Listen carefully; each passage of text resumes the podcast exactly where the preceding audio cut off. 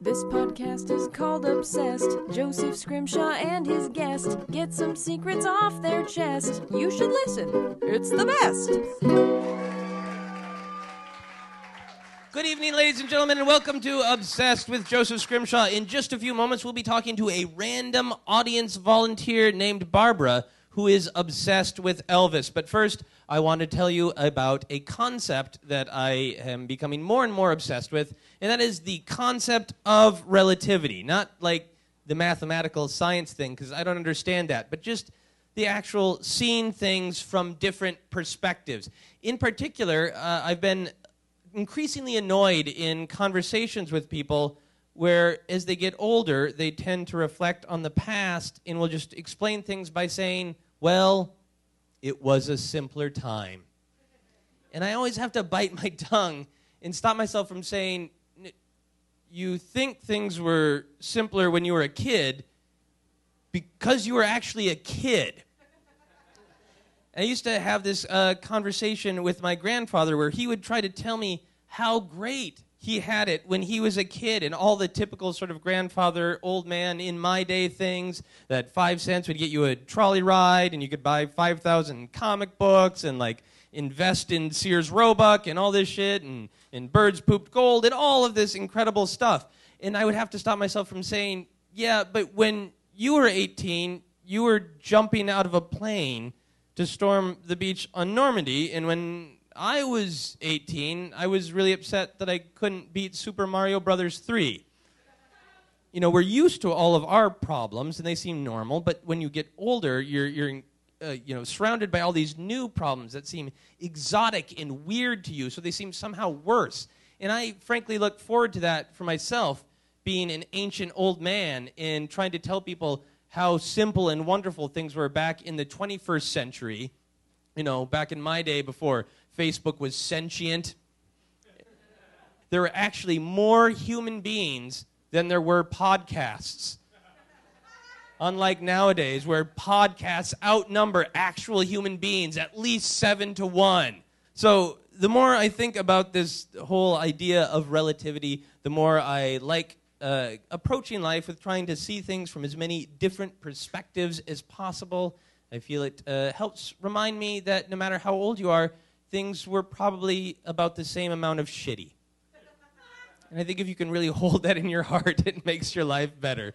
So I invite you uh, to raise your glasses and toast with me to the concept of relativity. Ladies and gentlemen, please welcome to the stage Barbara.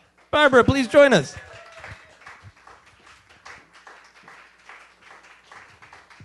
Go ahead and have a seat. Where's my glass? You, would you like a drink? I can buy you a drink, Barbara. oh, that's all right. Are you sure? Uh, so feel free to lean into the microphone so the audience can hear you. Okay.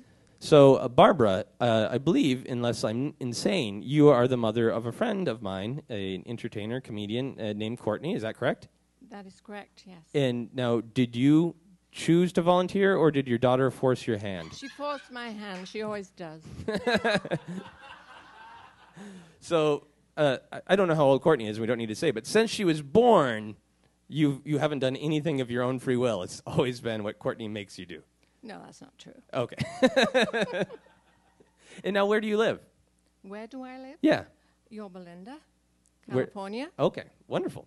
And you are obsessed with Elvis. Is that true, or did Courtney just say that? Well, it's one of my obsessions. Okay. I have a few.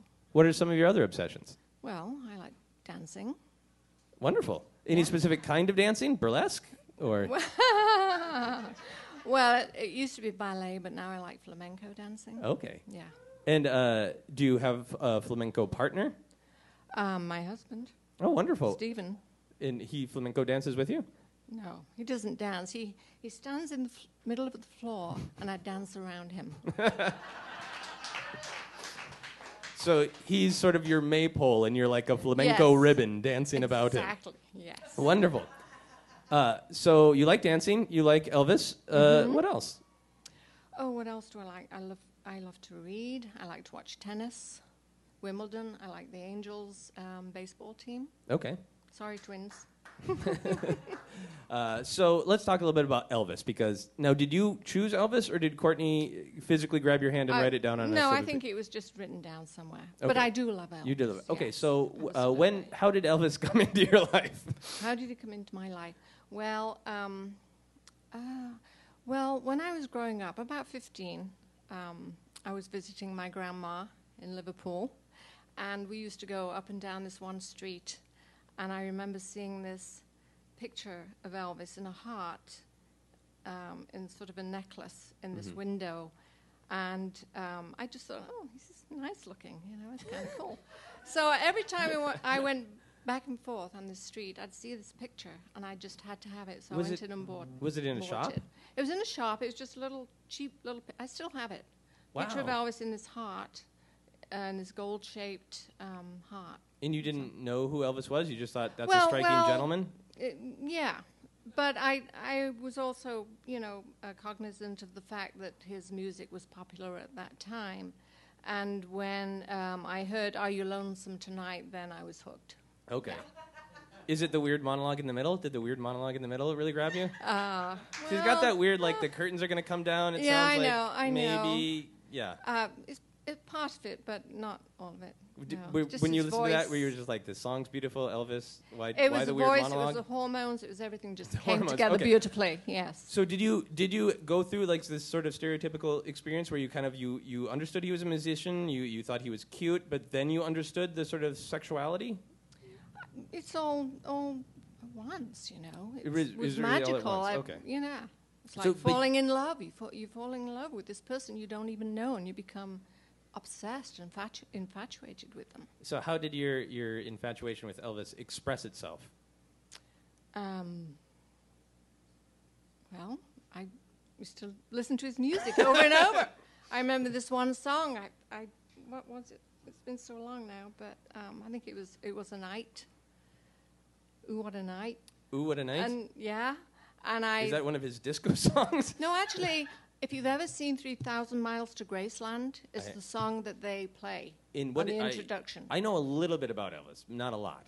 So what is Three Thousand Miles to Graceland? Is that a like a biopic? Uh, it, Kurt Russell played Okay. Elvis. Uh, it was a robbery that occurred in, in Las Vegas, and uh, three guys were dressed as Elvis, and they went um, to a casino in Las Vegas and pretending because it was an Elvis show, and they were pretending to be an Elvis impersonator. okay. all of them. So and this then this they doesn't have anything to do with actual Elvis. No, they just robbed, but it was it was kind of an entertaining movie.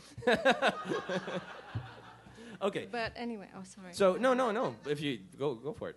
well, um, I forget where I was now. Um, well, I'd like to go back to your sexuality. so, uh, when when you started meeting boys and being interested in boys, did you compare them to Elvis? Were you Yes, sad that they were not Elvis? Uh, no, my very first boyfriend, boyfriend kind of had that look. He had the Elvis Boys look. like that look. Did he have the moves with like the hips and whatnot? No, not at all. Did he have any other moves, or was Uh, was he no. paralyzed? It's just a substitute. okay. so how how long were you with your Elvis substitute for his boyfriend? oh, he was actually it lasted a long time. I was about 16. I was about 20 Oh, okay, when, wow. when it all ended. Yeah, Okay. before I came to the states, Uh, so you were looking for Elvis actually. so you uh, so you obviously you were in, in England at the time. yes, That, so yes, what was I grew it? up in England. Yeah. So what was did n- having a little bit more perspective on the whole Elvis uh, phenomenon since you're uh, has been some time. Do you think that there's a real difference in how America and England perceived him? Well, yes. Well, you know, we were deprived of having him doing live performances Right. in England. He was never allowed to go because Colonel Tom Parker didn't have apparently didn't even have a visa. He was not even a citizen. Yeah. And he, I think he he was just detrimental in the fact, you know, Elvis was not able to travel, and he really wanted to travel, and we in England were just we you know we were we had this pent up frustration because we wanted to see him perform. we used to go to these movies Uh-huh. to see him, and that's the only way we could see him. So I thought, okay, I'm going to move to America. I'm going to go to Memphis. I'm going to meet him. So you So- moved to America? to meet Elvis? Well, it, it was one of the reasons. I thought I, I can meet I can meet him, you know, and and um, Well, what were the other reasons? Just to travel because I love to travel. Just to travel. Yes. But I mean, that's a pretty big deal to say, hey, here's a bonus. I can meet this man. Yes, yeah. But then, you know, I got wrapped up in just trying to survive uh, being by myself in, in a big city like Right. New York. And then, um, not long after that, I met my husband. So, So, uh, how did you? So, when the Beatles became popular, how did you feel about them in relation to Elvis? Did you feel like they were pushing, crowding him out of the spotlight? It, that was an entirely different um, entity to me. The Mm-hmm. Beatles were, yeah, very, very famous and very popular. And in fact, I did see a live performance of the Beatles before I left England, and I didn't see Elvis live until I was married to Stephen. And for my birthday, he took me to see him perform at the Cow Palace. But Wow. unfortunately, it was when during the, his life when he was just you know, I think just had too many things going on, too many drugs, and he was just not the performer he he was at one time. So, what was the experience So- like for you? To did you try to enjoy it despite the fact that I you did enjoy was it. I was trembling all the Elvis? time. I was trembling all the time. Yeah, and I was also pregnant with Courtney. really? Yeah, yeah. So, Courtney. So I know Courtney pretty well. So Yes. some of her persona was perhaps absorbed from later jumpsuit Elvis, I don't know. transmitted through you into Oh. Courtney. Oh, I don't know about that. yeah. Cool. Sorry. Uh, so, is there anything super important that you feel the world must know about Elvis? Um, I think they need to remember him not because of he was became overweight and these people that go around pretending they look like him in these suits. Right. I think that rem- they need to remember he was a very humble human being that grew up in a very poor family Right. in a poor part of town in Beale Street. In Mem- well, actually, he was born in Tupelo, Mississippi, and then he moved to Memphis. And uh, one of his haunts was Beale Street, and he was just a very um, humble, simple person. And he had a fabulous voice and um, a lot of soul. And I just um, he grew he grew, grew into this famous person because of this agent or Right. you know Colonel Tom Parker who Jerk, made him I famous. think. And I mean he did help him um, earn a lot of money and make all these fabulous records, but at the same time there was this very simple person that was you know He made him do a lot of stupid things too, though. I mean, he made him make all those stupid movies, not any good movies. Well, So I do know that. I know that right. Elvis was actually that, offered that was good very roles. frustrating to me because he, I think he could have been a really good actor, and he he was. He did have the um, talent, I think, to really take it far. But he signed all these contracts, and he became sort of this robot in these stupid movies. Even I hated those movies. Yeah, so no. after uh, beyond, you know, after the first few, uh, I I stopped watching. You stopped watching, yeah, yeah. Because yeah. actually, his first few films were actually written for Dean Martin and Jerry Lewis. And the writers and the producer had such a machine going that they had already written these scripts. And Martin and Lewis said, no, no, screw you, we're breaking up. And like, well, we got these scripts. that's not true. Yes, Is this true? it is. It is. I'm obsessed with Dean Martin and Jerry Lewis, so I know Oh this. my God. So like, yeah, Dean Martin Jerry Lewis, like, they, you know, they, they, all the money people said, like, look, we got these films for you. Can you do these? And like, no, we're breaking up. We don't care. We'll pay you millions of dollars. And then they just plugged Elvis in. Oh, I don't believe that for a second. True. All right. Let's uh, we'll we'll do some Wikipedia when you get home. Okay. Try to look it up. I'm also I'm also uh, I also believe I read this somewhere that uh, Elvis was actually supposed to be in the Defiant Ones, co-starring with Sammy Davis Jr. I didn't know that. That would have been a very different film, I think. Yeah, yeah, definitely. I've not heard that at all. I, I thought he was going to be in, um, oh, what's that movie with Barbra Streisand and Kris Kristofferson? Uh, a Star Is Born. Story? Yeah, Uh, oh, I think I think he was going to be the co-star, and Colonel Parker just, you know, said, well, he. he No, that might be good. Don't do that.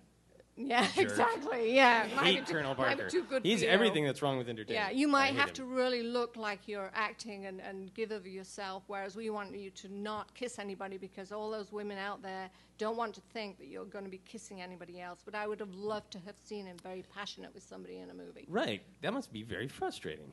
It was extremely frustrating. Yeah. Yes. Your husband must have benefited from all that frustration back. See, Courtney was made from Elvis frustration, is what. I, Oh, yeah, God. okay. Okay, now that I've gone too far, um, let's wrap up. Oh, yeah. I have some very, very serious questions for you. Are you ready? Oh, oh, yes, I guess. I don't think on my feet well, I'll tell you Oh, that. that's fine. That's fine. Uh, if you had a nickel for every time you did something, what would that thing be? Um, oh, God. I don't know. I don't know. Um, every time I did something. Um, Your daughter is offering you options. uh, um, I, what? Sorry? Oh, play it by ear. Yeah, that was a, kind of an inside joke with Okay. the family. yeah. So I- I- I can't time you that. I- played something with your ear, Uh, that's a hard question. I'd have to. Th- I, I'm a thinker. I have to think about Okay. things and study. So what I'd like you to do, Courtney has my contact information. I'll email you. Give it some thought, and I'll just I'll do an impression of you and dub it into the podcast. okay. just drop your answer in. It'll be lovely. All right. Um, you tell me a question that you would like me to ask you. Um. Oh. Uh, oh, I, I don't know. Okay. Um. How about this? Do you want me to ask you any more questions? You know, I'm not a performer, except except when I'm by myself and I hear music I love. I'll get up and dance. That's when I perform when nobody else is around. Oh, that's otherwise, lovely. yes. Otherwise, forget it. Okay, well, I have a final question that I have to ask because it's the little shtick of the show. Of, and you can take your time to think about this. What is happiness? Happiness, I think, um, you know, they always say money can't buy happiness, but I think that's an invalid question. I think it should be um, money doesn't guarantee happiness because I think you can be very happy with lots of money. and um, yes, you can be miserable with money, you can miserable, be miserable being poor, but it, it's, money is a great help in helping us control our lives. And so I think it is a commodity that we all need and we, we'd all like to have. So, however, obviously, happiness has to do with who you are, realizing who you are, and taking that to the potential that, that to the greatest potential that of you as an individual that can, that can put back into society to help other human beings because I think we're getting very selfish right now with people, and I think we have to get help other people. Not you know, not hand out, but just give a hand up. You know, just help them. Yes.